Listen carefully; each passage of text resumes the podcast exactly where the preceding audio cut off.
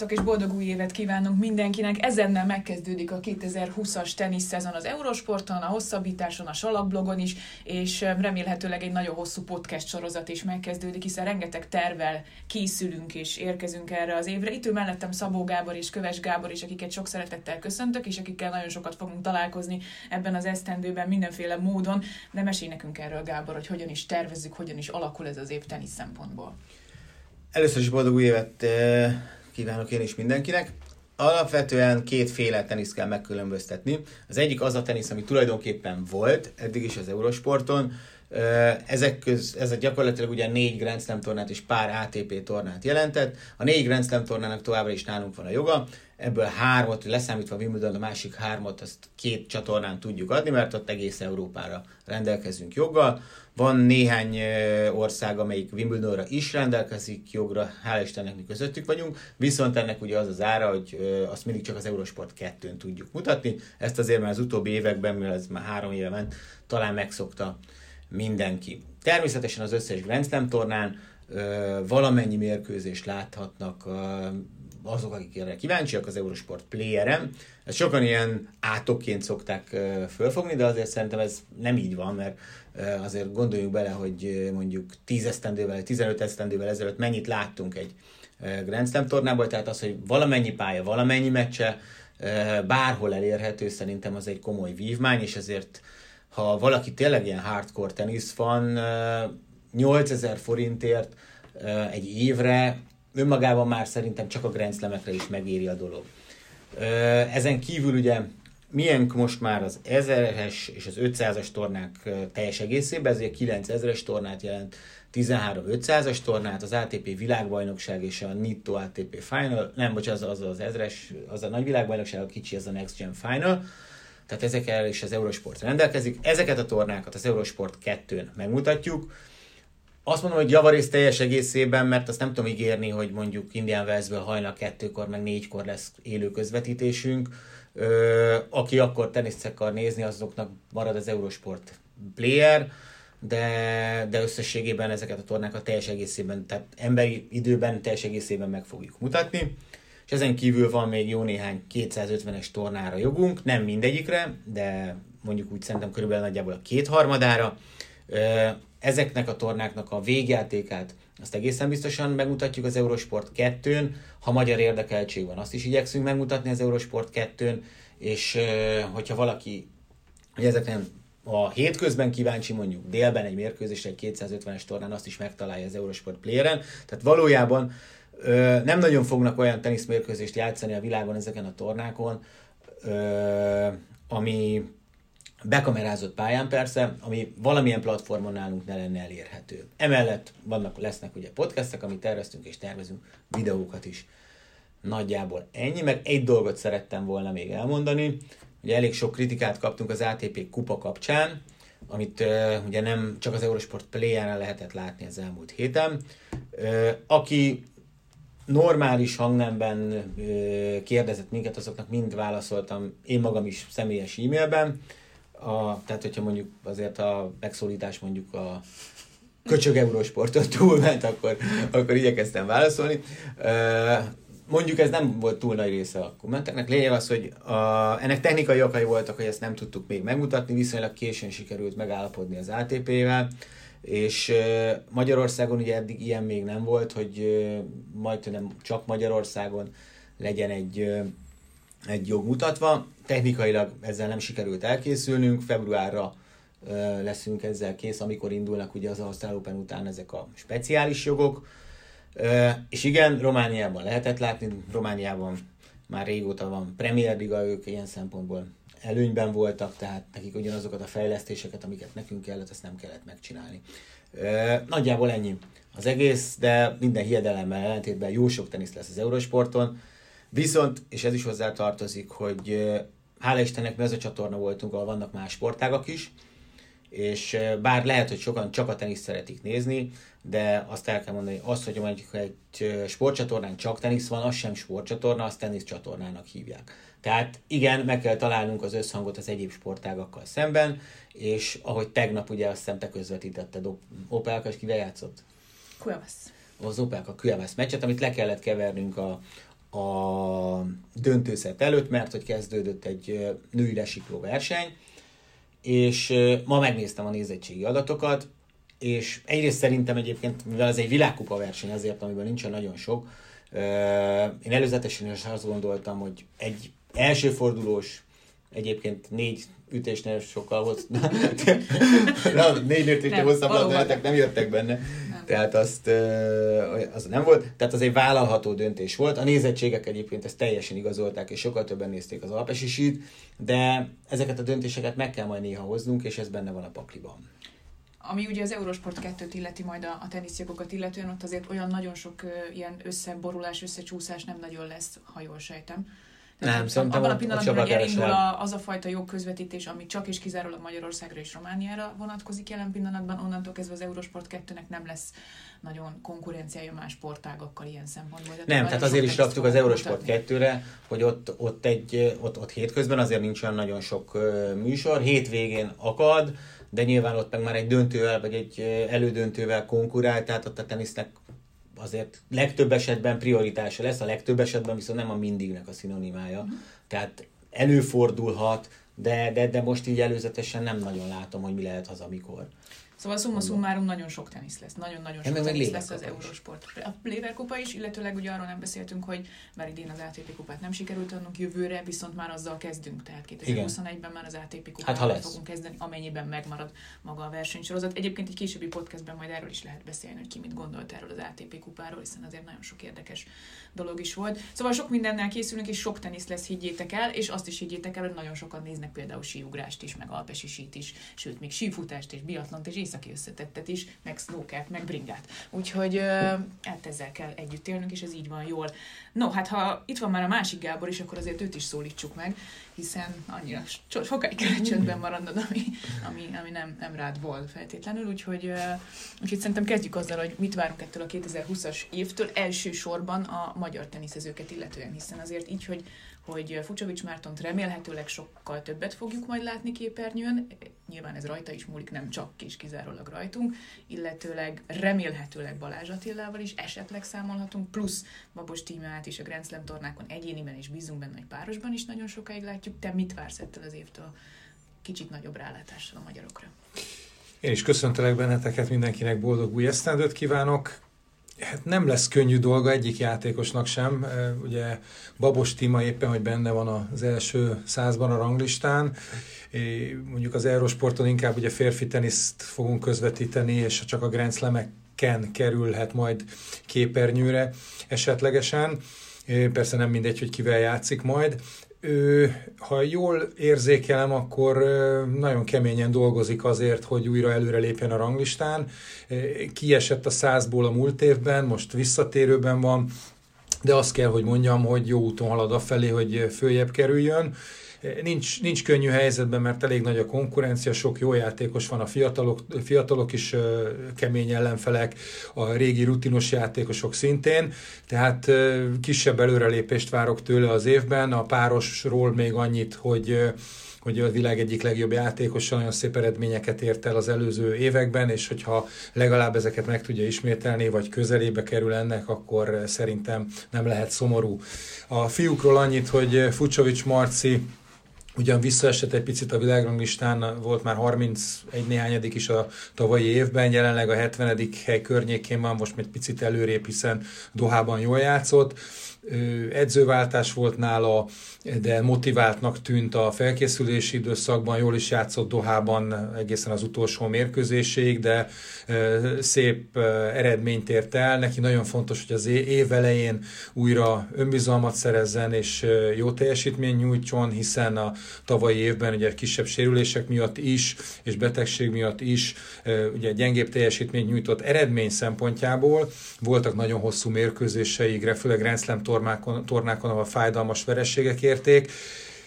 Én úgy gondolom, hogy ha továbbra is keményen dolgozik, illetve jól, jó a hozzáállása, akkor bőven megragadhat azon a helyen, ahol most van, sőt, még följebb is léphet de ugye itt sok függ a, a szerencsétől is abból a szempontból, hogy valaki fit marad, nem elkerülik a sérülések, illetve hogy milyen sorsolásai lesznek. Az első hét az viszonylag jól sült el, én úgy gondolom, hogy hogy a fölkészültsége meg a játéka megvan ahhoz, hogy továbbra is a férfi tenisz elitjéhez tartozon de innen ehhoz, ehhoz előre kellene, hogy lépjen a ranglistán. Viszont ugye a legfontosabb az az, hogy megragadjon az első százban, és akkor onnantól kezdve ugye kevesebb a nyomás, rajta abból a szempontból, hogy minden, mindenképpen eredménykényszerben van. Balázs Attiláról annyit, hogy ugye tavaly élete legjobb ranglista helyezését ért el, jól játszott, főleg a nyári szezonban, utána sérülései voltak, és hát most felkészülés után elkezdi az új évet. Az év elején Challenger tornákon játszik bankokban, két tornán utána Dél-Amerikába megy ATP versenyekre selejtezni. Remélhetőleg össze tud majd szedni annyi pontot, hogy előrelép majd a rangistán, hiszen azért majd elkezdődik majd az a periódus az esztendő során, amikor pontokat kell, hogy védjen. Szóval róluk egyelőre ennyit. Remélhetőleg a Davis kupában jól fogunk szerepelni, ugye nehéz mérkőzésünk lesz majd a belgák ellen egy jó kicsit kevesebb, mint két hónap múlva, és hát lesz Fed Kupa döntő itt Budapesten, ahol ugye nem csak Babos Tíme áll majd a pályára, hanem Gál Fidalmas, Tollár Fanni, Fanni Bondár Anna, és talán még, még egy játékos, akit majd a kapitány meg fog nevezni rajtuk kívül is. Szóval lesz kinek szurkolni, és az a lényeg, remélhetőleg a legjobbak ellen is, ugye a női párosban Babos Timi lehet erre képes, illetve a férfiaknál Fucsovics Marci. Sikerült egyébként Balázs Attilával beszélgetnünk egy pár héttel ezelőtt, úgyhogy rövidesen ezt az interjút majd olvashatjátok az Eurosport honlapján, és hiszen tudjuk, hogy nagyon sokan szurkolnak neki, hogy, hogy sikerüljön esetleg még így a, a pályafutásának a második felében egy, egy nagyobb eredményt elérni az ATP túron. Na de beszéljünk egy kicsit arról is, hogy, hogy mit várunk az igazán nagy teniszezőktől, a nagy bajnokoktól, így az Ausztrál nyílt teniszbajnokság előtt néhány nappal. Nem csak feltétlenül az első Grand Slam tornán, hanem, hanem ebben az évben is, ami egy nagyon fontos, akár vízválasztó év lehet több szempontból is, annál is inkább, mert olimpia is lesz meg hát azért itt most már tényleg lassan el kell dőlnie, hogy lesz-e generációváltás, vagy nem lesz generációváltás még egy ideig. Mondjam én? Uh-huh. Én nekem az a tippem, hogy szerintem egy Grand biztosan meg fog nyerni valaki, akit nem Federernek, Nadának vagy Djokovicnak hívnak. És, és a világbajnokságon nekem ott, ott elég erős tippem lett erre, hogy ez lehet, hogy Dominik Team lesz. Az, az, amit ott láttunk tőle, pláne amikor Djokovicot megvert, azt nem tudom, megvan az a meccs, azt láttátok-e, az, az ott, ott azért az már nem egy ilyen salakpályás tenisz volt, mint amivel eljutott két Grand Slamre, és, és ugye azt hiszem döntőszet 1-4-ről Djokovic ellen meg tudott, tiebreak, egy, döntőszet tiebreak 1-4-ről megfordította uh, Djokovic ellen, úgyhogy tényleg a szerb is iszonyat jól játszott. Uh-huh. Tehát szerintem én, én, nekem van egy olyan tippem, hogy team lehet, hogy tud egy lépéssel előrelépni, aztán ezzel, ez, ez, ez elég vagánynak számít manapság, nem? Ez a tipp. Ez, ez a tipp. Én, én, én, én azt hiszem, hogy nem fogalmaznék ennyire biztosan ebből a szempontból, mert ha végigmegyünk ezeken a Grand Slam tornákon, és akkor azt, azt elmondjuk, hogy melyik le is lehet az a torna, ahol más nyer, ezen kívül a három játékoson kívül esetlegesen, akkor azért nehéz ezt látni. Én azt hiszem, hogy nagyon sok függ attól, hogy ez a három játékos milyen szinten tud majd játszani, főleg itt Federerre és Nadalra gondolok. Persze Djokovic is volt sérült, és ő, ő sem volt top formában mindig de azért nehéz, nehéz azt, azt előrevetíteni egyenlőre, legalábbis az én részemről, hogy itt mindenképpen az egyik tornán lesz egy olyan játékos, aki a végelszámolásnál is a toppon lesz, de nem lehetetlen, és én úgy gondolom, hogy a legfontosabb az lesz ebben az évben, hogyha a férfi teniszről van szó, hogy azt látni, ugye a pontoknál már ez látszik, tehát régebben volt mondjuk most 10 ezer, 8 ezer, 6 ezer pontja az első háromnak, most így nagyjából fogalmazok, vagy talán ugye lehet plusz-minusz ezreket hozzáadni, nem ez a lényeg, hanem utána volt egy szakadék, ahol nem nagyon tudtad elképzelni azt, hogy a negyedik, ötödik, hatodik helyen álló játékos, most mondjuk, hogy, hogy fiatal vagy nem fiatal, teljesen mindegy, az oda, oda tudjon érni, és ehhez az kell persze, hogy a Grand Slam tornákon ugye minél jobb eredményt elérni, akár ugye döntőbe jutni, vagy megnyerni egy, egy ilyen tornát, de mostanság, hogyha ránézünk a ranglistára, van egy Medvegyev, aki, aki ugye szorongatja már Federert szinte a ranglistán, van egy Team, van egy Cicipász, szóval azért vannak olyan játékosok, akik, hogy egy-egy jó eredménnyel esetleg visszatolják a ranglistán a legjobb háromból valamelyiket. Erre mondjuk most ugye Ugye Federer a harmadik jelenleg, tehát ő, ő az, aki emiatt egy picit aggódhat, de én úgy gondolom, hogy Federer szempontjából azt kell figyelni, hogy a pályafutása legutolsó szakaszában van, mennyire tud magas szinten játszani úgy, hogy ne legyenek sérülése, és mennyire bírja egyáltalán ezt a, az egészet fizikálisan. Én azt hiszem, hogy, hogy ez lesz talán a, a, vagy az utolsó, vagy az utolsó előtti év, amikor őt látjuk. Én nagyon fogom őt hiányolni, az biztos, amikor leteszi az ütőjét és nem játszik tovább, de az egészen hihetetlen, hogy ilyen korban ilyen fantasztikus teljesítményt tud nyújtani, nem csak ő, hanem a másik két játékos is.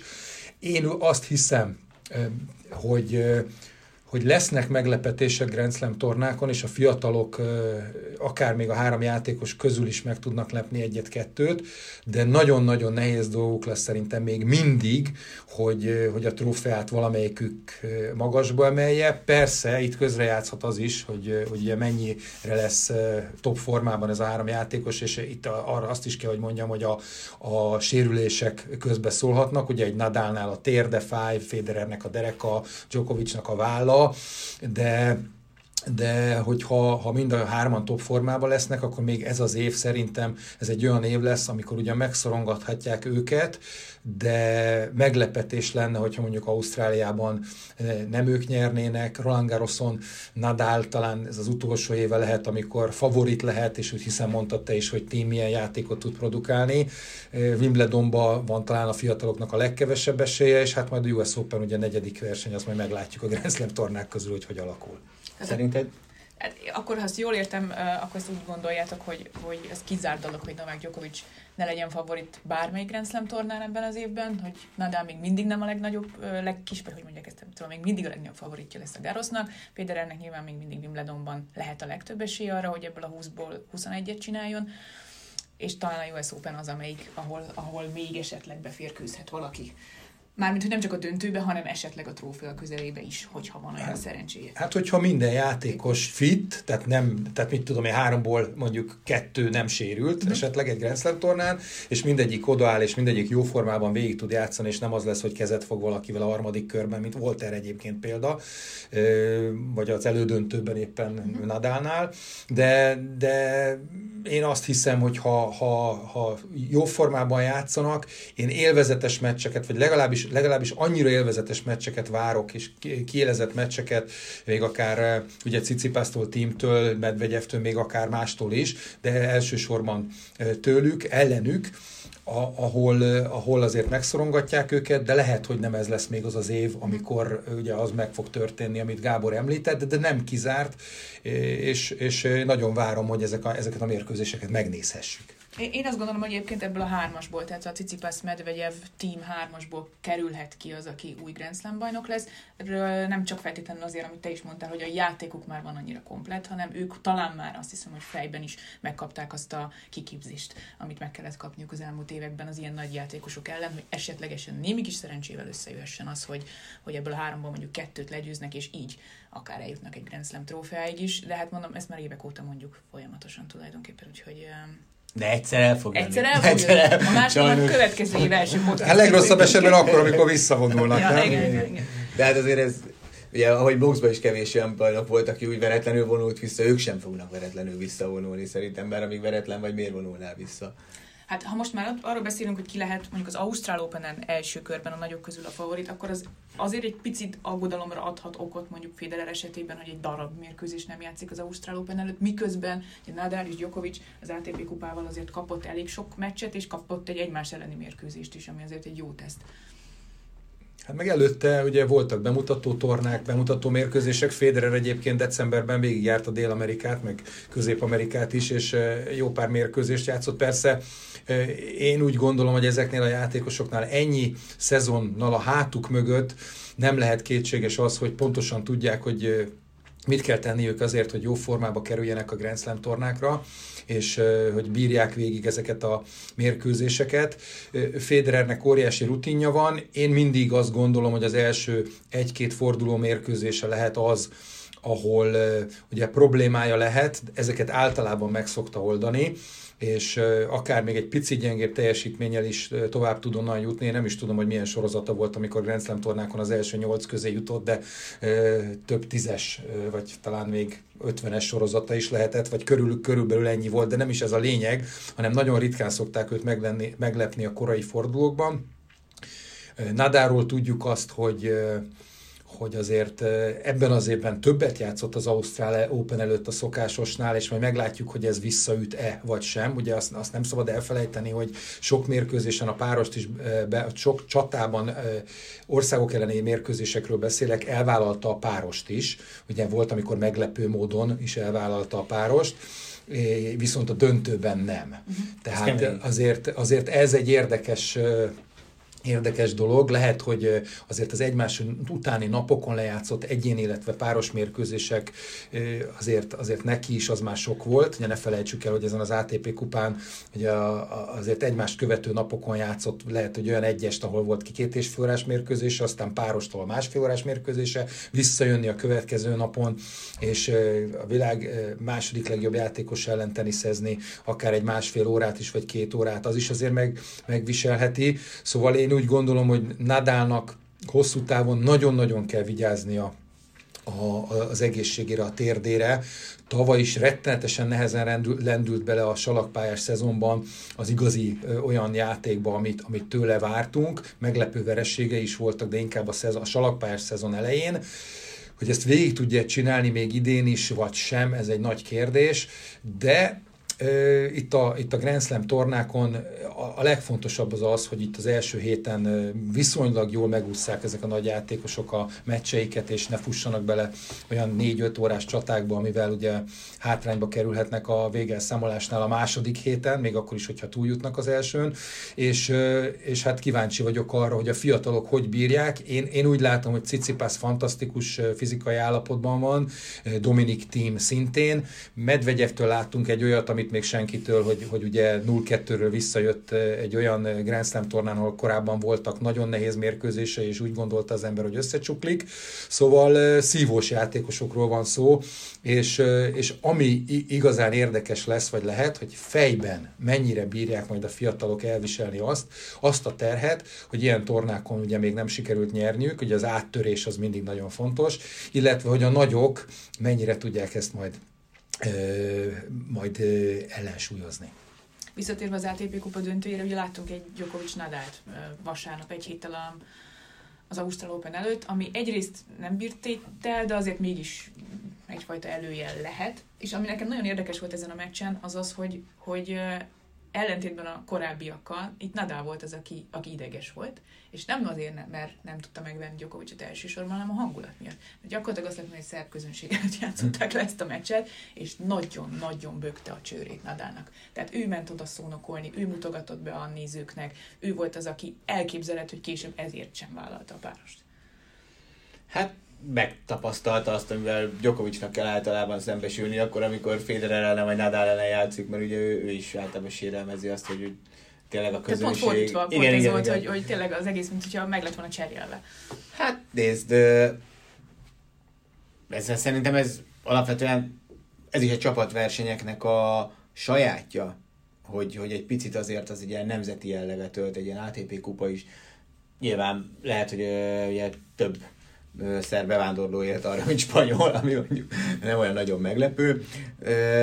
Tehát igen, ezekben de hát ugye Nadal ebből pedig most a, lehet, azt nézzük, egy darabig ugye profitál, ha az előtte lévő a Davis kupát nézzük, az új Davis kupát mm-hmm. azzal, hogy ugye az, ha jól tudom, egy évig még, ez az év még tuti Madridban lesz, és a következőt azt nem tudom.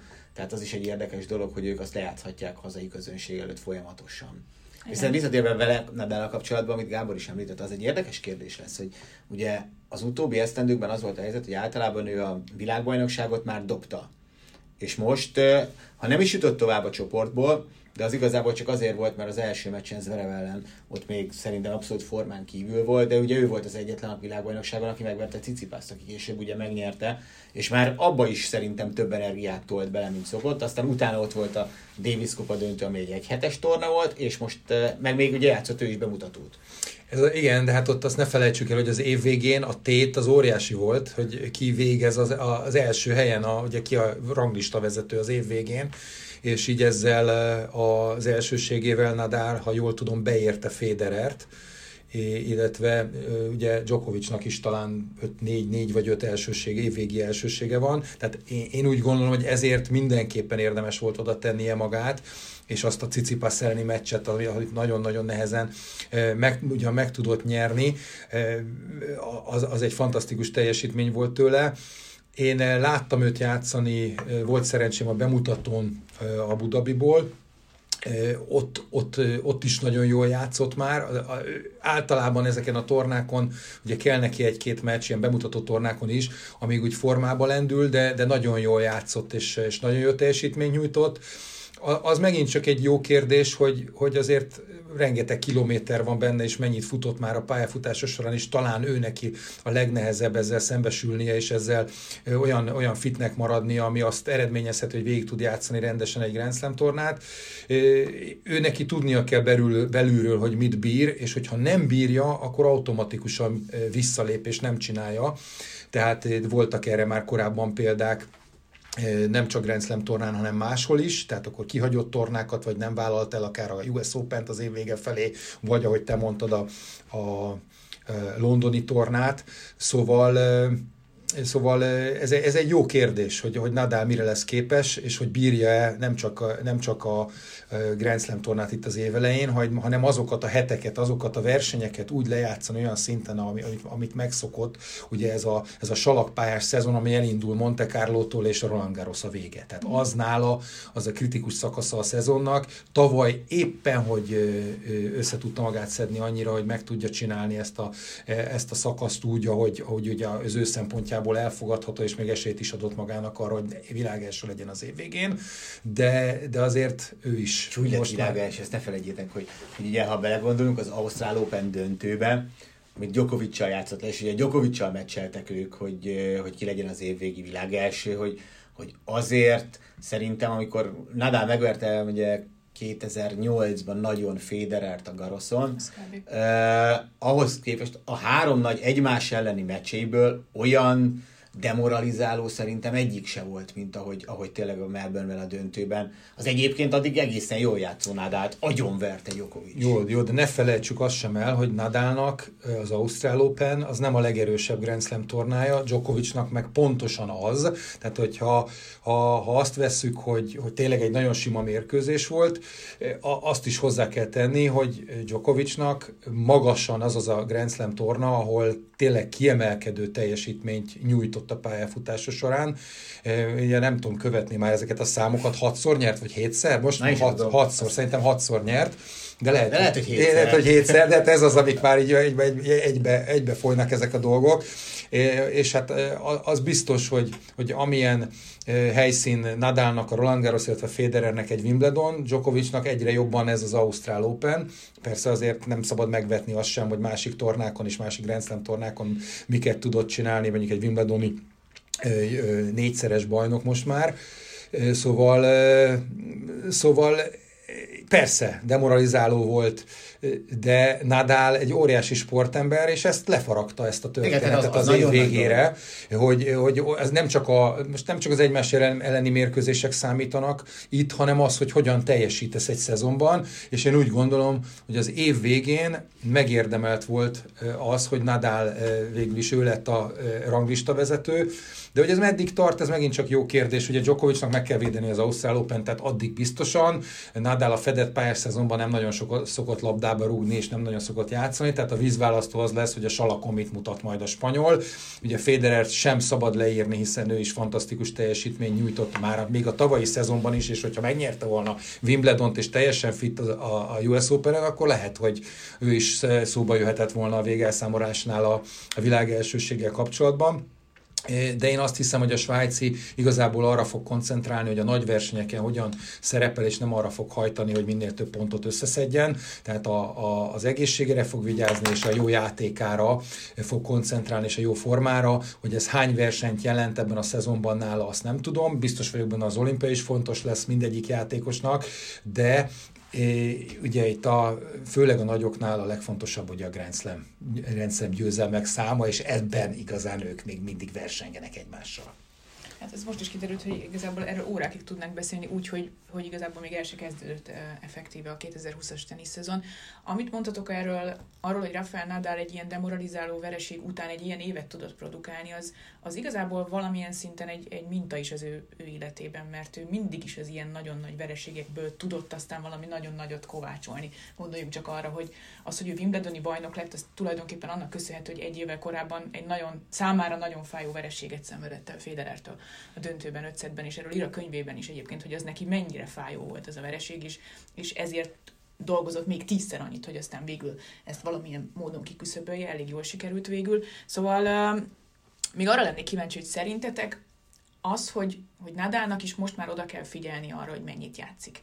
Hogy nem szabad túltolnia a dolgot, mert az, az könnyedén uh, Grand Slam győzelembe, világelsőségbe, vagy akár a pályafutásába is kerülhet. Federerről tudjuk, hogy ő ezt hogy csinálja, neki erre megvannak a módszerei évek óta, ő ki tud hagyni egy teljes szezont, egy teljes borítást gyakorlatilag, és még így is ott van a legjobbak között. Nadalnak mit kell csinálni? Így, hogy ő nagyon megnyomta az év végét, Uh, úgy tűnik, hogy most megnyomja az év elejét is, azért pontokat kell védeni az Ausztral open tehát nem tudja dobni annak ellenére, hogy nem ez a kedvenc borítása. Ő mit tud csinálni 2020-ban, 34-5 évesen már, hogy, hogy ugyanolyan elővigyázatos legyen, mint mondjuk amilyen Federer volt az elmúlt években. Ő mit tud kihagyni? Mit tud... Nem, nem, nem tud elővigyázatos lenni.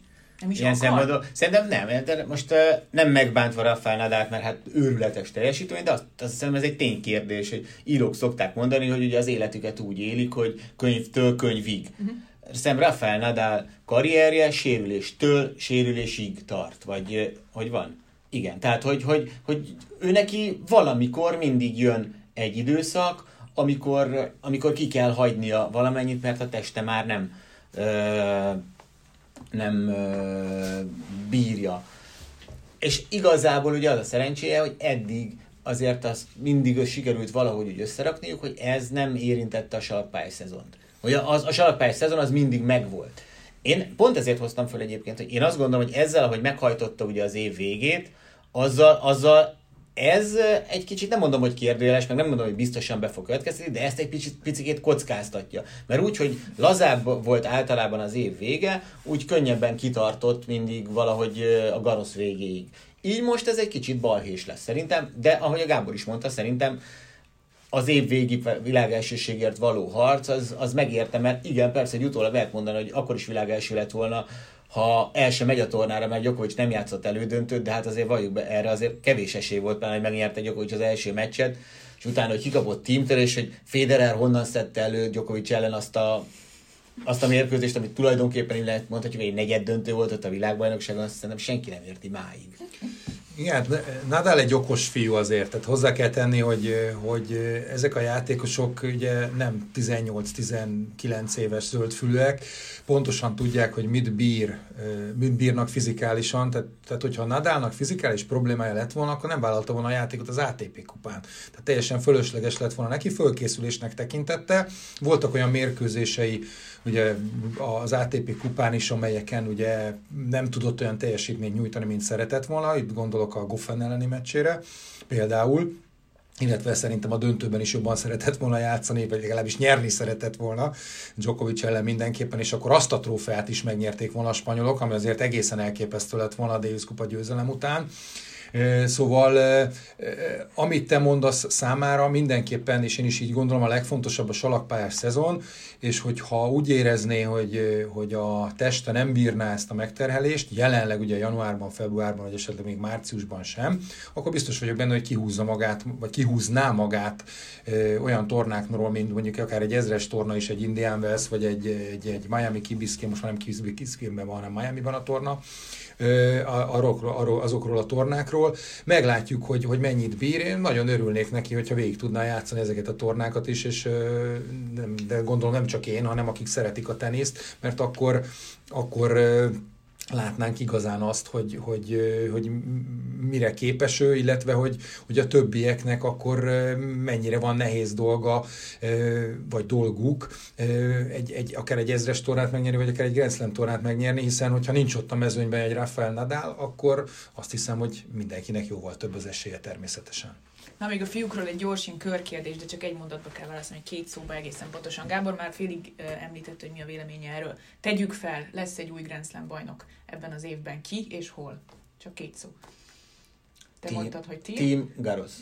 Hát ezzel nem tudok vitatkozni, tehát igazából ez az első variáció, és uh, én Wimbledon szinte kizárnám, uh-huh. és az Ausztrál open lehetne akár egy, egy Cicipas, vagy egy team még emellett, vagy akár egy Medvegyev is, de, de, de tényleg, de most ott, ott, ott van a legnagyobb esélyük. Én a Medvegyevet, Medvegyevet egyébként tudnám mondani bármelyik kemény pályás Grand Slamre. Hát a füves pályára nem. Füvesre nem, nem, mert hát de, de, de inkább Ausztrál, Ausztrál US Open-re hát bármelyik igaz, Igazából nagyon, olyan, nem, nem olyan nehéz a válasz erre, tehát Team Roland Garros, ez a legnagyobb esély, mm. és utána a három játékos közül talán ugye én Cicipaszt meg tímet egy picit esélyesebbnek tartom a végelszámolásnál, de minimálisan, de, de ő nekik a kemény pályás tornákon lehet esélyük. Cicipasnak talán inkább az Ausztrál Open-en, meg, a, meg teamnek is. A US Open az egy gyorsabb borítás, egy picivel, és vagy legalábbis majd meglátjuk, ugye minden Grand Slam-en változtathatják a sebességet, de, de én úgy gondolom, hogy, hogy az egyes variációt Gábor már elmondta, és a második a kemény pályás. A Wimbledonban nem hiszem, hogy labdába rúgnak akkor, hogyha mondjuk egy Federer jó formában van, egy Djokovic jó formában van, és még sorolhat. De Medvegyev is nagyon jó.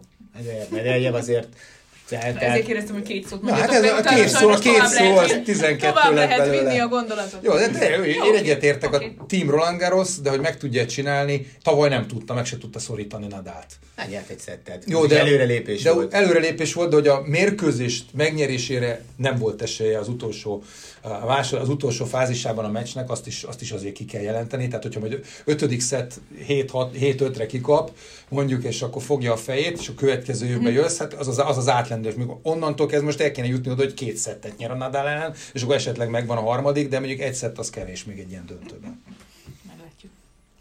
Szerintem Cicipas Melbourne, de ne, de, de, de, igen, így, de, de, de, ez, ez, nem csak ez Petra is mondja mindig, ja? mindig, mindig, mindig így dominálunk. Beszéljünk a lányokról is nagyon-nagyon röviden? Tehát itt tényleg ilyen alapkérdés, hát, alapkérdések. Lehet, hogy egy, egy, szentelhetünk nekik majd valami. Külön egy podcastet. Ausztrál úgy tervezzük, hogy azért, hogy azért csak azért ne kelljen egész éjszakátokat, éjszakákat fönnmaradnotok, majd így, így, így, szeretnénk legalább két naponta egy-egy ilyen kis összefoglaló podcastet, meg így a gondolatainkat, most már nem félek tőle, hogy lesz témánk szerintem, úgyhogy jó, hát akkor beszéljünk a lányokról majd később végül is. Úgyis az ATP szezont kezdjük el az Eurosporton, akkor ez így volt illendő, hogy őket vesézzük ki jobban. Akkor ennyi elég lesz elsőre? Szerintem elsőre, elsőre Jó. Még tervezünk az Ausztrál Open sorsolás után egy videót nektek, az már konkrétan akkor az Ausztrál Open-nel fog foglalkozni a sorsolás ismeretében, akkor azért okosabbak leszünk már, mind a magyarok szempontjából, mint pedig az, hogy ki kivel, hogyan, mikor találkozhat, de addig is tartsatok velünk az Eurosporton, hiszen az Adelaide 250-es tornát közvetítjük ezen a héten, szerdán reggel 8 órakor pedig élőben közvetítjük ezt a bizonyos jótékonysági gála estet, a Rod Laver arénából, amit az Ausztrál bozótűz károk megsegítésére hoztak létre, elsősorban Nick Kyrgios ötlete alapján, de tényleg igazából minden nagy sztár ott lesz, aki, aki, akire akire lehet számítani. Úgyhogy ezért érdemes lesz ezt a néhány órát szerda reggel velünk tölteni, vagy később esetleg visszanézni playen és biztosan hogy ismételni fogjuk, úgyhogy tartsatok velünk akkor is, hétvégén jövünk egy videóval, és aztán jövő hétfőn kezdődik az Ausztrál teniszbajnokság. Tartsatok velünk egész évben. Sziasztok! Sziasztok!